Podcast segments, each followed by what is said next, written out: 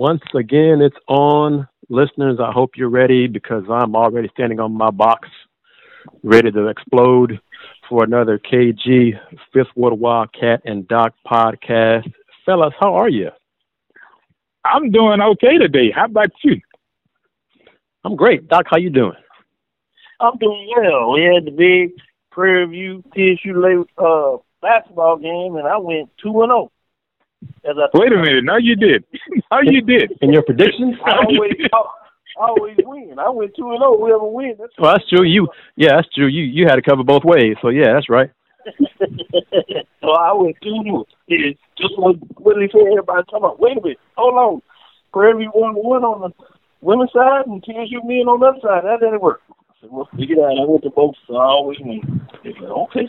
And there was a it was a very good crowd Saturday night at, at H and PE Arena. About 5,100 people were there. So that was good Especially to see. considering that you're still out, the students are still not on campus. Exactly. So I, I am surprised because I think last year and in a few recent years, when the matchup has been during winter break and students were not there, you could tell the difference. But so it was very good to see a lot of uh, people in the building last night. Great atmosphere. Uh, the TSU women lost in the first game, as you mentioned, Doc. Many of them had about a food poisoning, so that really impacted the playing minutes and time for the Lady Tigers. But Shayla Dobbins scored 32 for PV and to outduel Joyce Kennerson's 30 for TSU. So that was a good game. And then say that again. Say that again for the listeners. I'm not sure if you understood this. You said I scored Yes. Both over 30 points. Yes, 32 and 30 points. 32 for Shayla Dobbins and 30 for Joyce Kennerson. So it was good to see that matchup there. And just might as well throw out that uh, our colleagues, now media colleagues, Butch Alcindor and Cynthia Cooper, did uh, the TV for Saturday night's game in the doubleheader, as well as Wednesday night, as part of TSU's new TV packets. The games airing on home games airing on AT&T Sportsnet. So um, they did big that deal. game. So that's, that's a big deal. So hopefully that'll generate some interest locally. I'm all for anything to help, not well, not anything, but positive stuff to generate interest in basketball locally. I'm all for it. So good to see that. Good to see Butch and, and Cynthia. I always like talking to Cynthia Cooper about basketball and seeing her, and, and she did a good job. Seeing Butch did a good job calling action. Uh, Wednesday, TSU beat Alcorn State, and of course Saturday night we had the games against Prairie View. PV men, give them credit. They didn't quit last night. They were down by as much as 29 points with about six minutes left. Got as close as uh, finals margin was six. So in the last six minutes, they outscored TSU by 23 points, but just ran out of time to lose 100 to 94. But it was a lot of fun. I mean, some folks left when the game got as big as 29, but the folks who stuck, stuck around saw PV going some big runs. Gary Blackston went on a personal 14-0 run, draining four threes during the run to make it interesting down the stretch. So it's always good to see competitive basketball in town. From a personal standpoint, good to see two teams going at it because Thursday, my alma mater found out what it's like to face a top 10 program on the road in Wichita State and got their behinds kicked by the Shockers in front of a great crowd, raucous crowd, great defense, great offense. The Shockers, what at one point in the first half, had made nine of 11 three pointers, went 10 for 16 from three in the first half. Took it to U of H. U of H was without the best low post scoring option, Breaon Brady, out with the swollen, still sprained ankle from Saturday. So that his absence was a was a blow, but it didn't impact U of H's trouble dealing with defending the Shockers, as well as the great defense the Shockers put on Rob Gray, Houston product Zach Brown. He seems to uh, take some personal pride in playing against the the hometown team.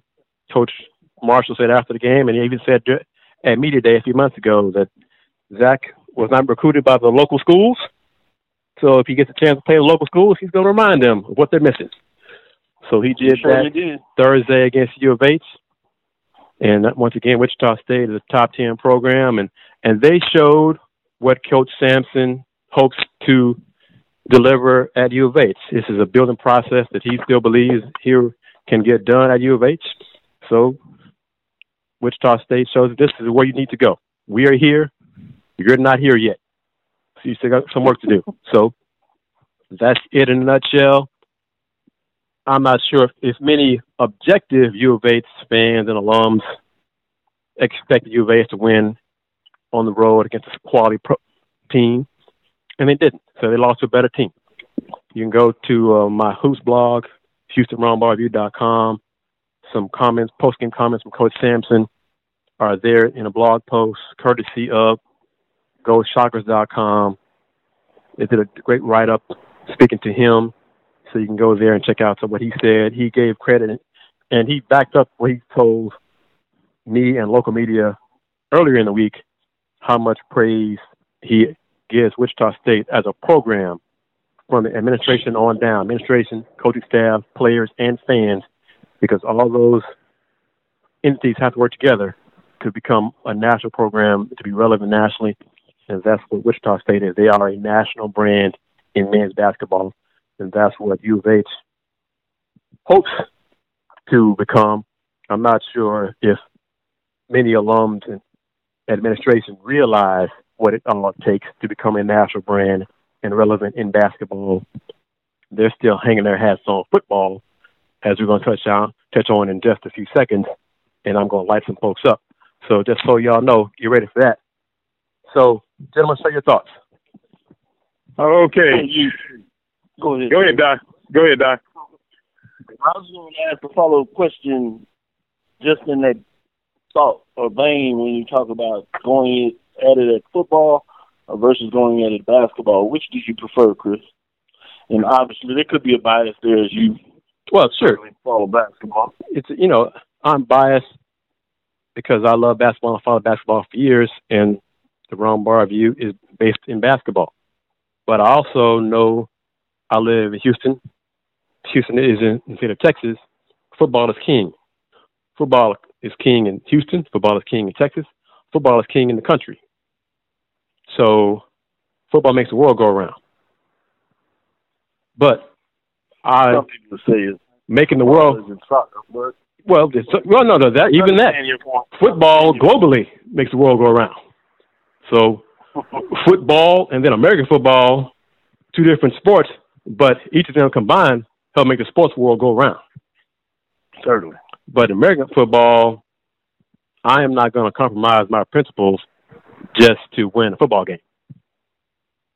Okay, now that's where I was fixing to. How, where do you place mentally on what you uh, on what you want to accomplish? Whether it's about winning football or you want a program that you're gonna be proud of. I want both. How do you go about that with? Uh, They're not mutually exclusive. yeah. Uh, How do you go about about that? running a clean program. Running a clean program. I- So if if if if you are saying, or if anyone believes that you cannot run a clean program and still win on a national level, then that therein lies a problem with football. If we put so much into football that you have to win dirty, then I don't want to be a part of it, and I won't support it with my money and nor my time. I got better things to do with my time and my money. which which goes a long way to say what's going on in terms of America's framing on football. So I think you make a great point. I mean, you have the issue with the CFP. I don't. I shouldn't maybe use the word issue, uh, but there's a lot of talk about uh, President 45 going to the game on Monday championship. I really think that's fascinating uh, to see what's going to come out of that. But before I really go in that rabbit hole, I did want to talk about this from an HBCU perspective uh, with football, talking about the SWAC championship game. We brought the news back. One of the first places that we released it was here that they made a decision to bring back the championship game, but it played to be played on the home team's field that wins the regular season. But the reason I bring that back up is the fact is I also stated that um, the SWAC was moving in a different direction from the perspective that the commissioner, or at least as I saw it and what I heard, had resigned. There were some questions about whether he really resigned. But there was a letter that went out on December 29th saying that uh, this was the last uh, day for Duer Sharp and that uh, the conference was moving in a different direction. So that is uh, the latest news that, from an official perspective, that came out from the SWAC presidents that uh, they are now uh, in the move looking for a commissioner. As you have the interim commissioner is the uh, is the or was the I should say assistant commissioner. Uh, he'll be in the role as the interim commissioner moving forward. So, in, in case some folks aren't sure or why I am standing, Edgar, Edgar Gantt, I should say. Right. Uh, I didn't give his name. Edgar Gantt. And if some folks aren't sure of why we've shifted gears and talking football and how football is a king and how football seems to dominate some people's lives and their livelihoods. Um, well, Saturday morning, Saturday morning, U of H did a media dump.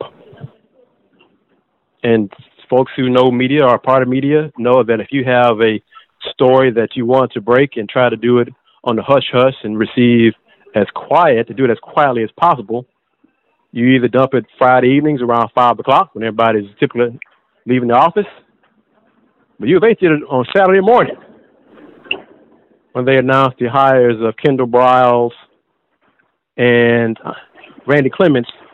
Kendall Briles is the new associate head coach slash offense coordinator and quarterbacks coach, and Randy Clements is the run game coordinator and offensive line coach.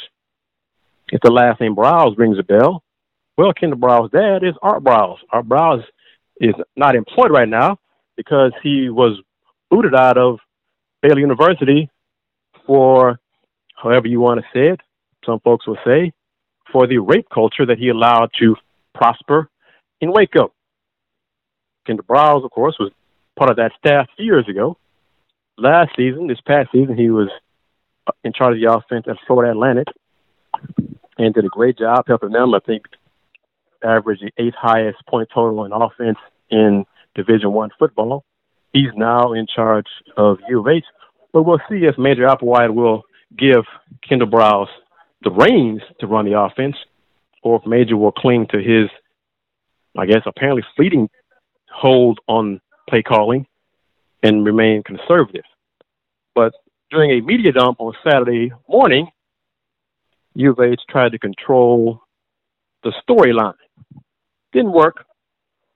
Media who are responsible and have done background stories and stories and spoken to the victims of sexual abuse in Waco lit U of H up for this hire of Kendall Briles. The Briles supporters at U of H who wanted Art Briles to return as head coach before the hiring of Major Applewhite as head coach love the hire. They think Kendall Briles is just what the offense needs, just what U of H needs to become a high powered offense ad nauseum. I don't agree with that approach, nor do I agree believe that Kendall Briles is the only offensive minded coach, offensive guru that could have turned the program around and helped restore the offensive glory to U of H. But the Briles supporters choose differently, think differently, so they got their man. Good for them. I personally am not going to spend a dime on the program as long as a Briles is associated with U of H football.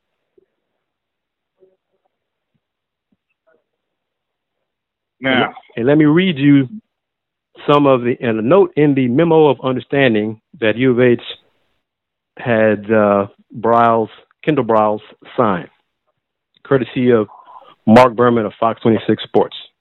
You, as in Kendall Briles, are not allowed to personally participate in any act that may bring undue criticism or discredit to UH, including any act which, in UH's judgment, brings you and or UH into public disrepute or embarrassment, contempt, scandal, or is conduct that fails to conform to the conventional standards of good citizenship, with such conduct offending prevailing morals and values and or reflecting unfavorably upon UH's reputation and overall primary mission and objections.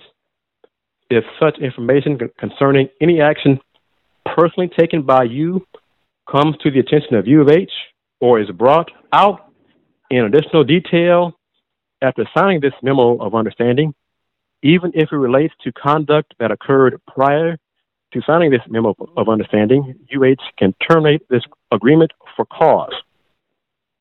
For the avoidance of doubt, merely having been on or supporting the Baylor football program during your period of employment at Baylor, including any posts or tweets you personally made in support of Baylor's football program or staff. Let's see if I can pull up the rest of it here. Made in support or in staff does not support termination for you. So Kendall Briles had to sign that as part of his agreeing to become the associate head coach at U of H. One of my main points is if you got to have a man sign something like this, you're preparing for the dark cloud that's coming to your program. So why bring that dark cloud to your program? You couldn't find somebody else as qualified, if not more qualified, to, to do this job?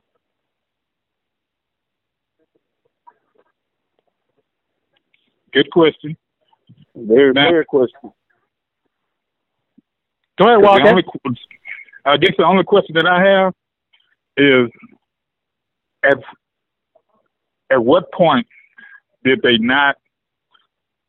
Was there any dissension? Was there a no vote? Was there somebody that voiced the opinion that said this shouldn't happen, this can't happen, we can void this, take it to a vote, and I want to I want to know how many dissented, and was there any dissension whatsoever?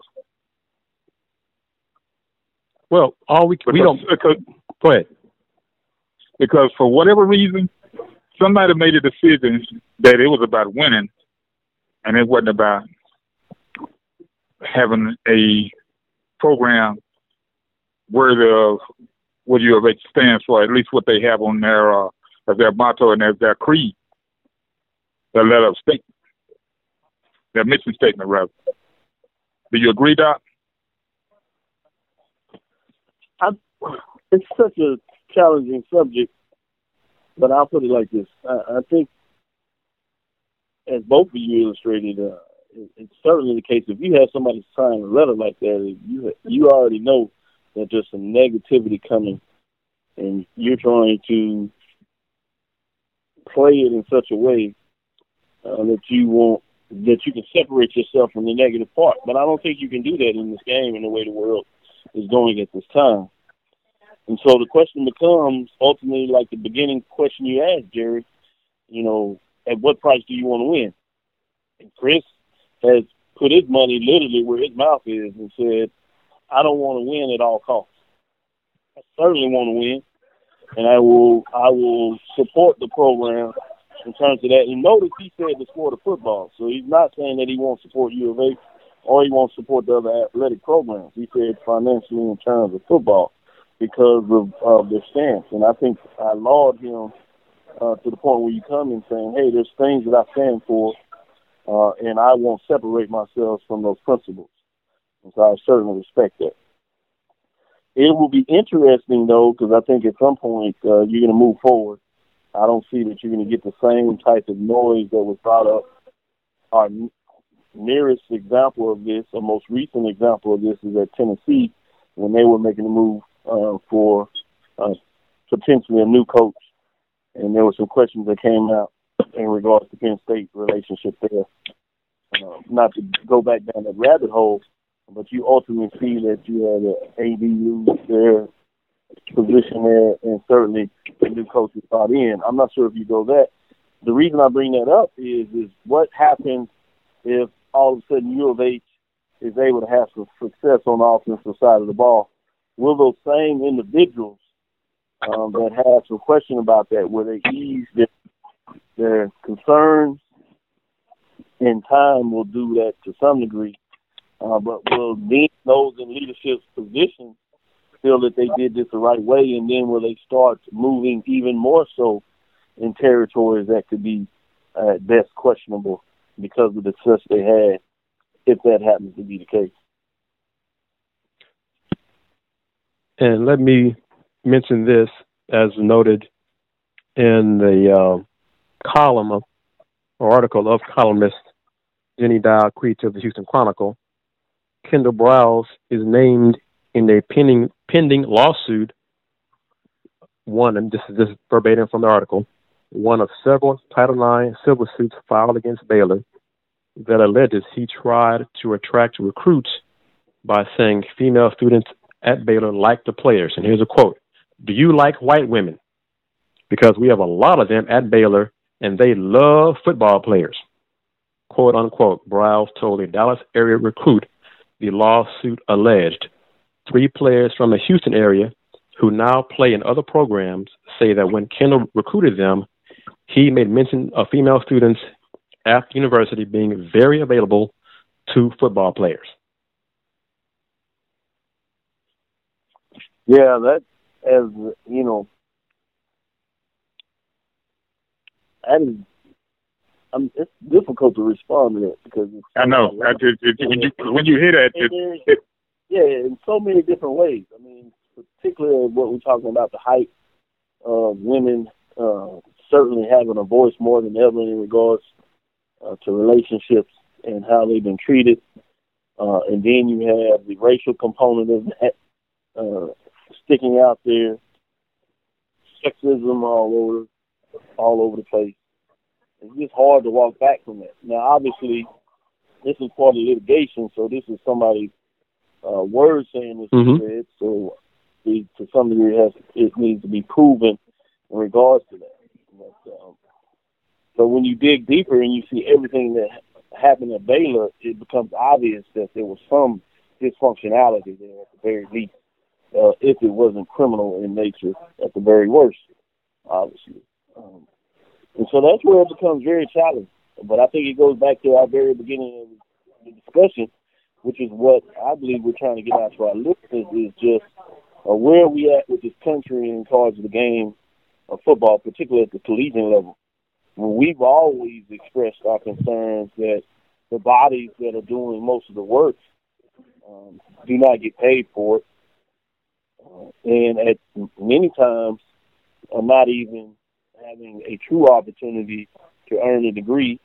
And lastly, for those that are able to earn a degree, it's not always in a discipline that allows them to be gainfully employed. So those are three areas of concerns when you start unpacking this and who does it disproportionately affect the most. Mm-hmm. And those are people of color, particularly African Americans, uh, Black Americans, whichever term you prefer, in terms of that nomenclature there. And and all all of this, excuse me, Doc, all of this all of this is just a symptom of the patient is sick. And the patient is football, American football, college football specifically, as we're talking about right now. When you have a college football playoff, four finalists, four teams participate, but you have five champion co- conference championship games. So just by the creation of the system, somebody is going to be excluded right off the bat.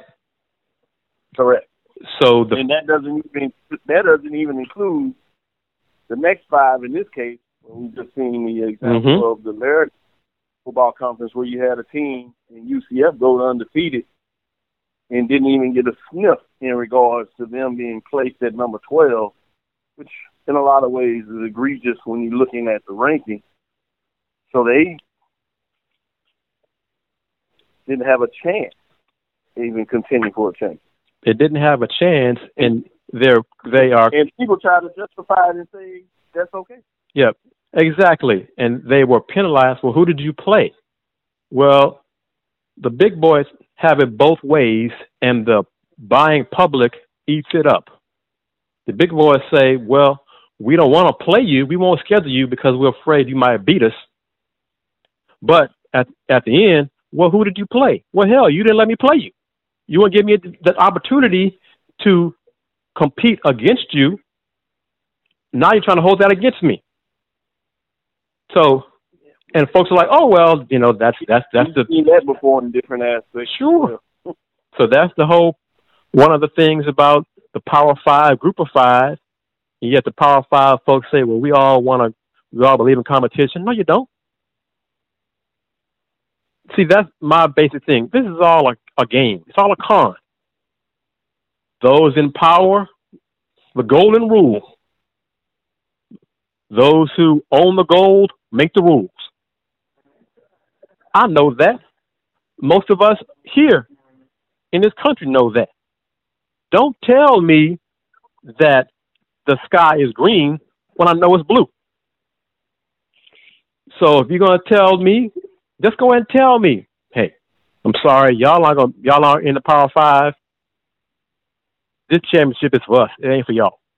Just be honest. Don't sit here and make up uh, any kind of excuse under the sun. Because we took Monday night, we got two teams from the same conference playing in the championship game. One of them didn't even win his division. Oh well, that's okay because they were they were injured at that in the game that they lost. But clearly, when they're healthy, they're the best team in the country. If if if if if what I know is when that game was played, they lost.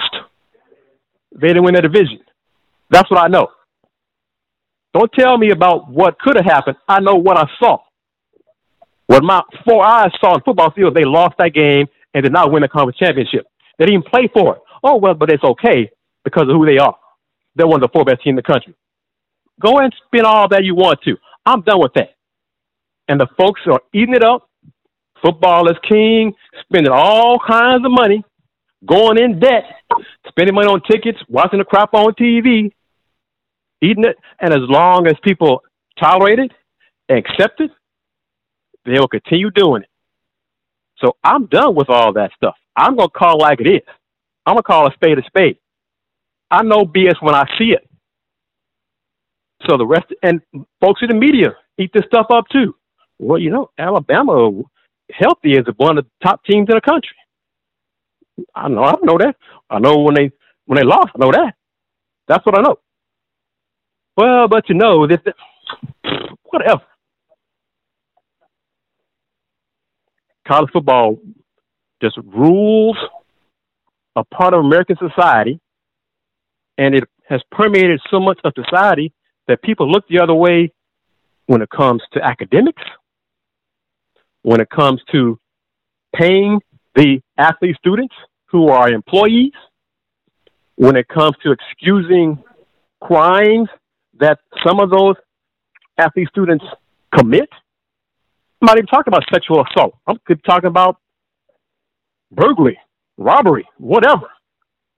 Well, but you know, Bobby Bobby Joe can run a four two forty and get a touchdown on Saturday, so maybe let us let him slide. Okay, I'll do that. There was the accountability that is lacking in college football, I'm through with it. I'm just not, I, I am done with all of it. Rest of the folks, you can go ahead and do what you want to do. It's your life, your choices. You just continue going down that rabbit hole. Feel free. And tying it all back to U of H, what's the end game here? Is the end game in hiring Kendall Briles is this hire going to get UH into a, a Power Five conference? Because without being in a Power Five, where's revenue going to come from? UH athletics is in the red. So where is this influx of cash going to come from to get them in the black if they don't get to the Power Five?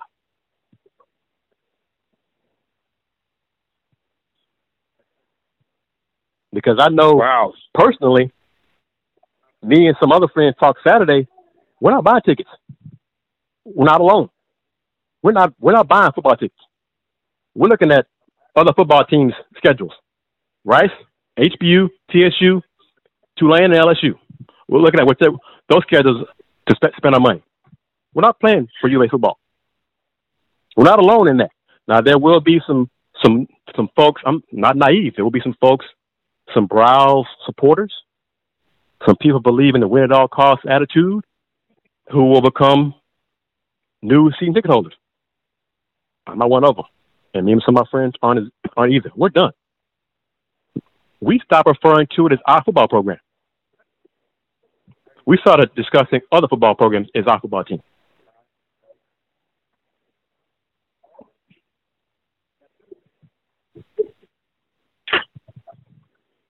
Wow, wow, wow. Um, one thing is for sure, those other programs will welcome you, welcome you all with open arms.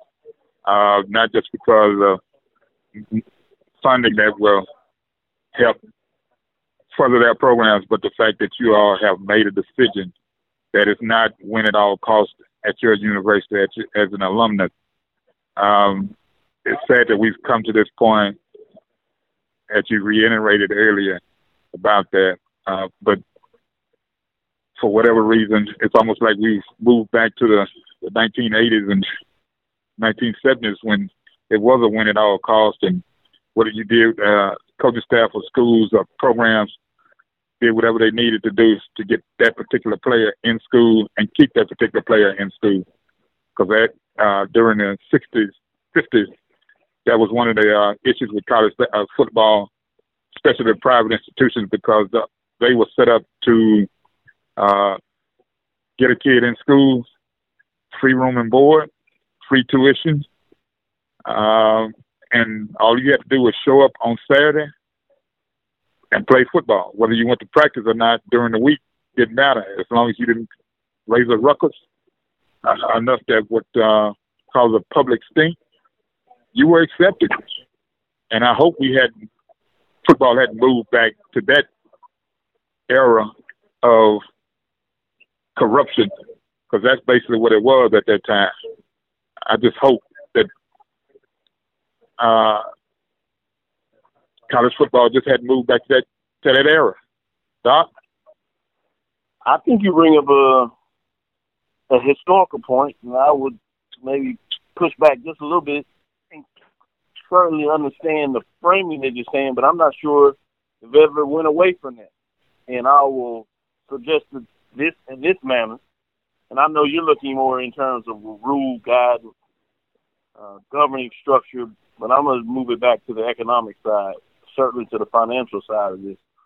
I think as things have ballooned and increased, uh, this is much the American way in terms of true capitalism uh, as we see it in America and around the world now, is like money rules everything around me. And so the money has gotten so big, and the need, what's frustrating is not just the money part. I mean, many people that know me understand that I'm not somebody that is just against capitalism from that perspective. But I do have a problem when people are able to create mechanisms that allow capitalist capitalistic structures to only be for a certain group of individuals or a certain group of institutions. And that's what concerns me the most is when you see this capitalistic framing tied into structural frameworks that allow only institutions to be beneficial of this, and only a few institutions. Uh, as we alluded to, we separated this from the Power Five, the next five, FCS, HBCUs. Uh, if we go and continue to go down in terms of Division Two, NAIA, uh, if you would, at best. But there's only a few institutions that are able to get the largest part of this finance, and they find a way to actually grow that in the separating from the poor and the rich has exacerbated. So you're talking like 97% of the wealth is held by these five mega conferences, and in some degree, even some of the institutions within those five major conferences, the Power Five, as we term them, uh, they have pushed legislation where they have autonomy and essentially separated themselves from the other institutions uh, but they do it in a structured way where they still get to monopolize uh, the system for only their benefit. But then they'll tell everybody else that it's fine. You know, support this. This is the best model out there, and that's what really gets frustrating to me is that we're able to push this agenda in such a way that the masses of people accept it, even if they don't necessarily like some of it. They lose their imagination of better ways to do this. And the people in charge of the gold are the first, some of the first ones to say they're in favor of competition. True. that is true. That is true. And and I would say, and my response, my retort to that would be, if you're such an, you're so in favor of competition, then let UCF play y'all. Let U of H play y'all. Let Boise State play you. Let Fresno State play you. Oh well, we can't fit it in our schedule. We we we um uh well if if if we do that, then it'll disrupt my schedule in the future. And and uh, we'll, we'll only do that if they agree to come to us three times, and we'll go to a neutral site for them in return. So yeah, um, uh, yeah. Well, about well, can I get back to you on that? Uh, yeah, sure, whatever. So this is how it is. This is how the system is, and just as important, this system is how fans and alums have allowed it to become and maintain.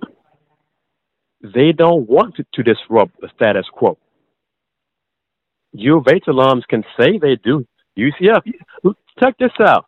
UCF is putting out national championship banners, going to have a national championship parade for their undefeated football team, pay their assistant coaches the bonuses due them for winning the national championship. What about the players? what are they going to get? And then the UCF administration will say, we don't have enough money for this, that, and other in the university. Well, you just paid all these bonuses for a national championship that you are claiming, self-proclaiming, even though the Power Five says, y'all are beneath us. Y'all win that championship, but what? Y'all didn't win jack. Y'all don't even exist. Who are you?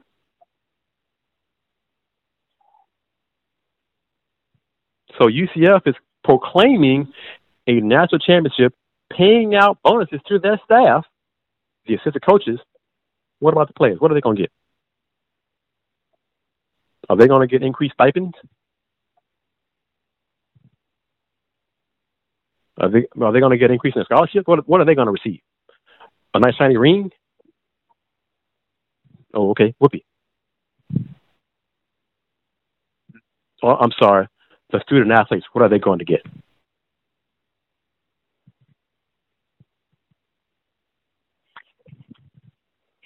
That's the question everybody needs to consider.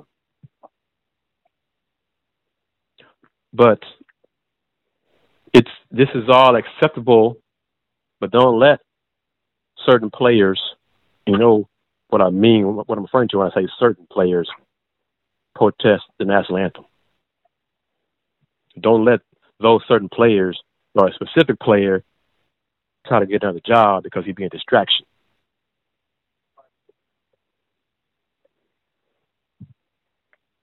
Right. Right. Y'all just keep go ahead and explain all that stuff. I'm not gonna swallow it.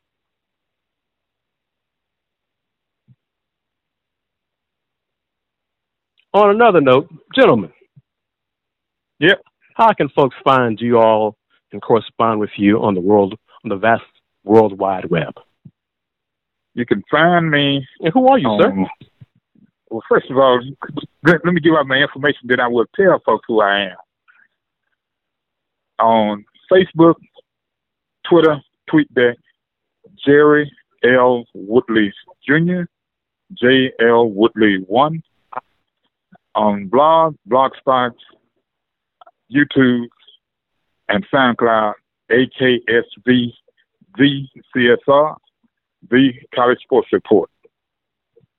Doc? Yes, you can find me on the World Wide Web at thg-agency.com. That's T as in Tom, H as in Henry, G as in Greg, thg-agency.com. You can find me on the social media platforms at Facebook, Instagram, and Twitter at Dr. Kenyatta Cavil. That's D-R-K-E-N-Y-A-T-T-A-C-A-V-I-L. That's D-R-K-E-N-Y-A-T-T-A-C-A-V-I-L. You can also uh, find me on the radio airwaves, uh, streaming at www.k2h-tv.com for our weekly uh, radio show, Dr. Cavil's Inside the HBCU Sports Lab, airing every Tuesday from 5:45 to 7:15 Central Standard Time.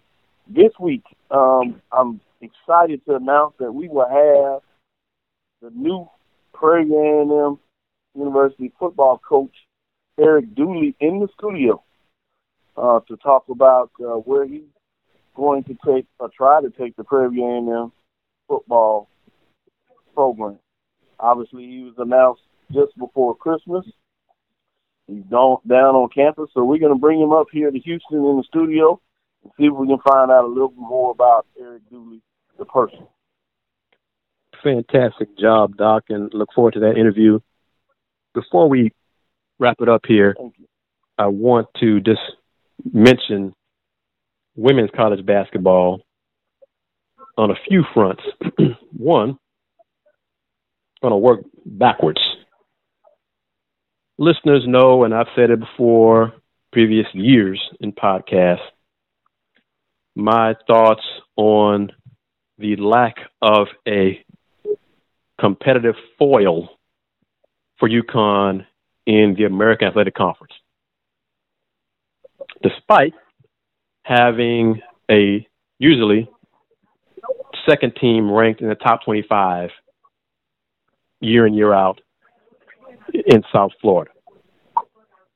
Last year, South Florida lost to UConn by, I believe, 62 points, while they were ranked in top 25. Gentlemen, Saturday in Tampa, some polls in the poll that I am still a member, of a voter in the Sport Tourism National Hoop League Top 25 poll South Florida is is I think ranked 25th, 24th, 25th. They won't be anymore after the I guess you can call it a performance that they put on display in front of their home fans Saturday versus UConn in a 100 to 49 loss. This is supposedly a top 25 program two years in a row, lost to a conference member. And we know UConn, despite not being the defending champions, is still the queen of the mountain in college women's college basketball. No two doubt. years in a row, you have lost two games by a combined 121 points. I'm sorry. I know that the program is highly respected. The coaches are highly respected. The players have talent. But what the hell are y'all doing when, when it comes to facing UConn? Like I mentioned to you yesterday evening, after you told me the score, it boils down to what USF looks is looking at, is that they know if they stay competitive, in the conference, they can still get to the tournament without having to having, and I mean this literally, having to challenge UConn at home or on the road. It's almost like a, uh, a misnomer that they are accepting that UConn is one and the rest of us are trying. And it's okay to be losing to them in conference play because we know we can get to the tournament without those two wins. I find that appalling. And I agree with everything you just said, which leads me to this point. And I'm not, trust me, I am not jumping the shark when I say this. January 13th, UConn comes to Houston. UConn is going to beat Houston. Not a doubt in my mind, UConn is going to beat Houston. I tell you this, uh, what I believe. I don't know it, but what I believe, UH is going to compete a hell of a lot harder than South Florida did and does. And next season, with more talent coming in, I think it, from what Wildcat said, and I agree, I think U of H seems to be getting closer to being the team to compete and chooses to believe that they can beat UConn in conference. Because that's what Notre Dame did in the Big East when UConn Notre Dame were in the same conference. Muff McGraw and those players and that staff, they didn't have the, well, we're still going to get in the tournament. So let's not really play too hard because we're going to lose anyway to UConn. So why, why, why bother? No. I believe Coach Hughey and his staff have the approach. We know UConn is the, the, top team in this conference, but we're not going to just roll over and let them kick our behinds. So, and South Florida may have had injuries in yesterday's game. I haven't read the summaries of the box scores, but I know, like I said, two years in a row, they their average margin of defeat is 60 points, and you are supposedly a top 25 team. RPI wise, we touched on this RPI last podcast with U of H's tremendous comeback Saturday in New Orleans against Tulane, down 21 in the third quarter to win in overtime by six. Houston's RPI is now 27. South Florida's is 30. Lo and behold, this year, Houston's are Houston looks like they're better than South Florida. Who'd have thought that at the start of the season? Not the conference, because the conference picked U of H to finish 11th out of 12 teams. So it's the conference is only three games old. You know, we got 15 more games to go. Houston still has to win their games. You know, you still got to win. That's the bottom line. Got to win. But right. if Houston wins, I wonder if the conference will realize, well, damn, maybe we need to start paying attention to somebody else besides South Florida, Connecticut, and Temple. Well, I'm just glad right now I can only look forward to to what I'm looking at, you know, with the rest of these teams and all. Because at least I can say for one, they are challenging, they are competing, um, Rice today extended their win streak. Uh, right now they are 12 and two on the on the season, two and zero oh in conference uh, in conference play, and they've got three games on the road uh, starting next week. They go to Florida for two games, uh, and then they go to Charlotte for one, and then they're back home in about two weeks. Uh, today was a good day for the Rice Owls. They won, beat uh, UTSA 83 to 52. And once again, Erica Ogwumike had a double double, 15 rebounds, 10 points. She's a machine. Uh, in 28 minutes. Um, they got out to a good start, and they just kept it rolling. Uh, everybody had a, a big contribution, especially Nicole. Uh, uh, Iademarco. Marco, thank you. Mm-hmm. Thank you. I hate butchering but she went off for three pointers. She was five for nine, three point line, and Gabrielle Stanton was six or four three point line, and they got off to an early start, which was which helped out to extend the lead, especially in the second quarter. And then it was like a rout. The third quarter, they was opening lanes up. The fourth quarter, it was uh, basically finished the game and nobody gets hurt. What was the biggest uh, stat in the, in the whole game was in the second half. Rice only had one foul, and it was at the 18 50, 52 mark of the second uh, of the second half. Game was almost over. They had a good day. Now, if they can take this the streak and take it on the road, it'll be interesting. But Chris, as you and I both know, three games loom, three teams loom large.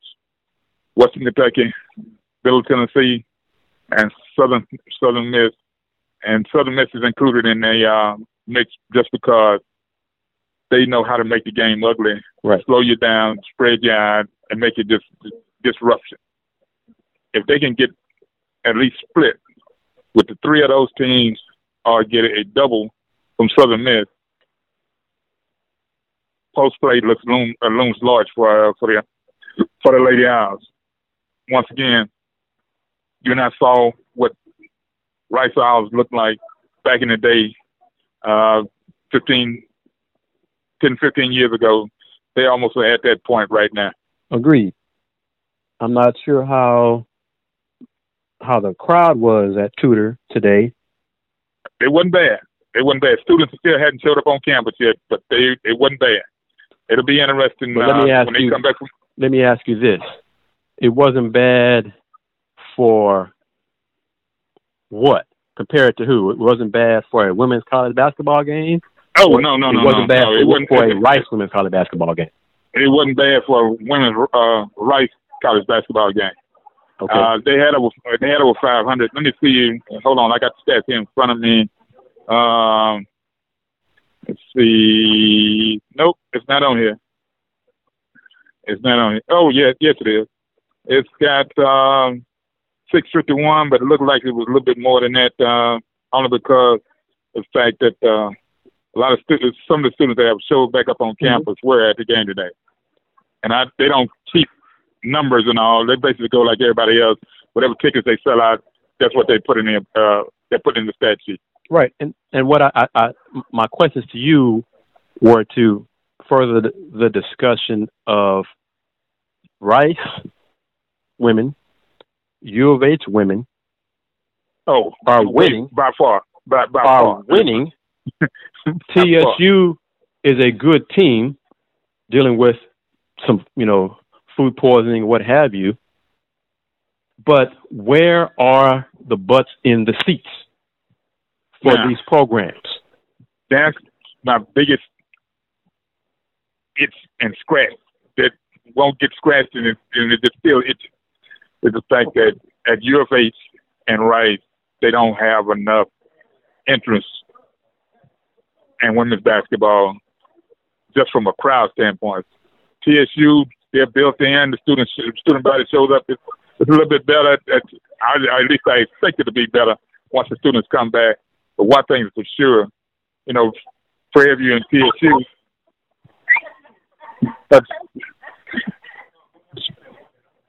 Prairie and uh, TSU. They kind of they kind of they changed the uh, uh, the uh, uh, the structure as far as attendance just because of the two schools involved. They, well, Now, what- plus they and the SWAC conference games are, are double hitters, so it does have a boost to the Right. attendance. Right.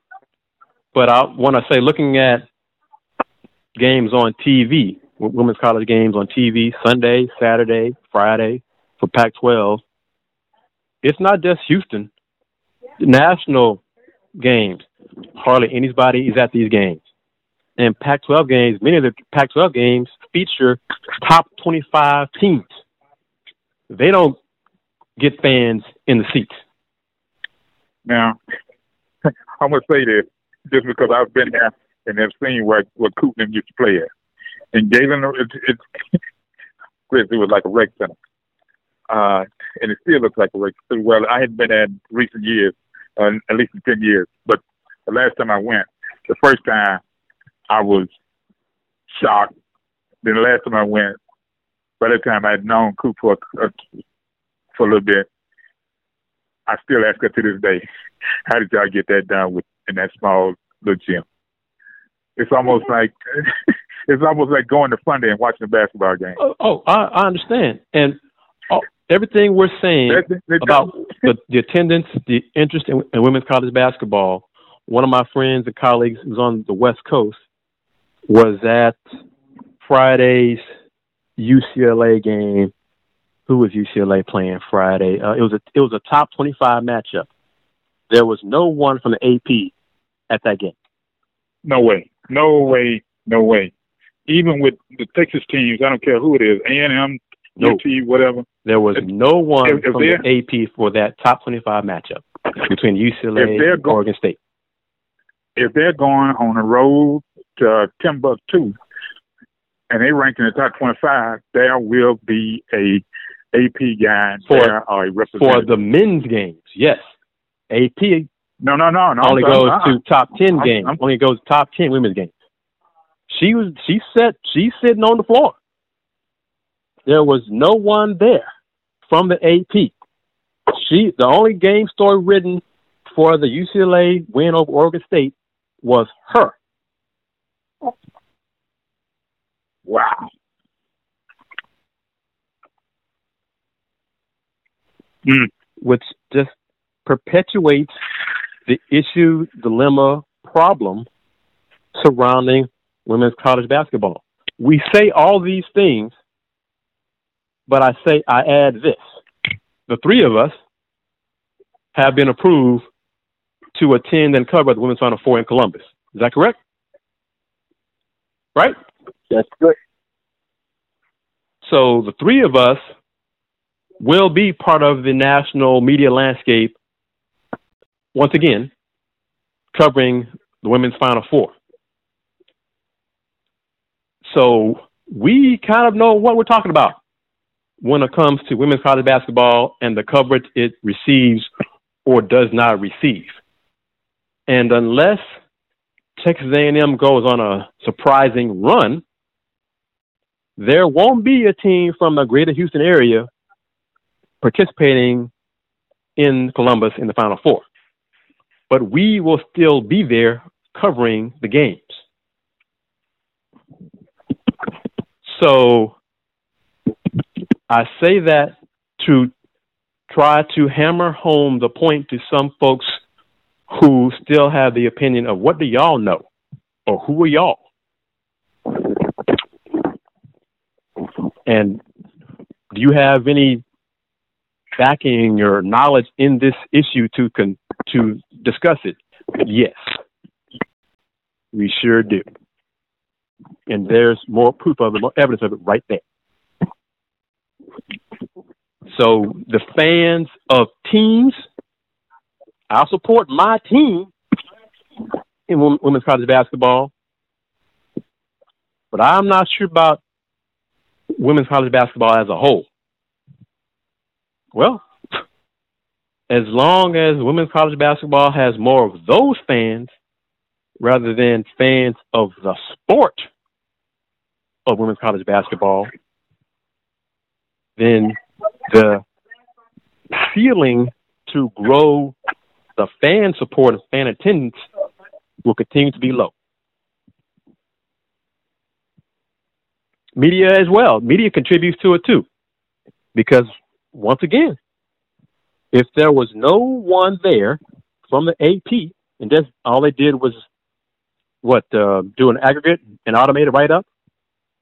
Yep. Yep. Well, that's a problem.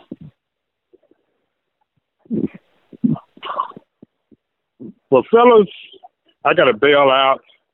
We're wrapping it up. So, Wildcat, thank you very much for your time, sir. One more time, how can folks find you? You can find me online at uh, Facebook, Twitter, TweetDeck at JL Woodley one, Jerry L Woodley Jr.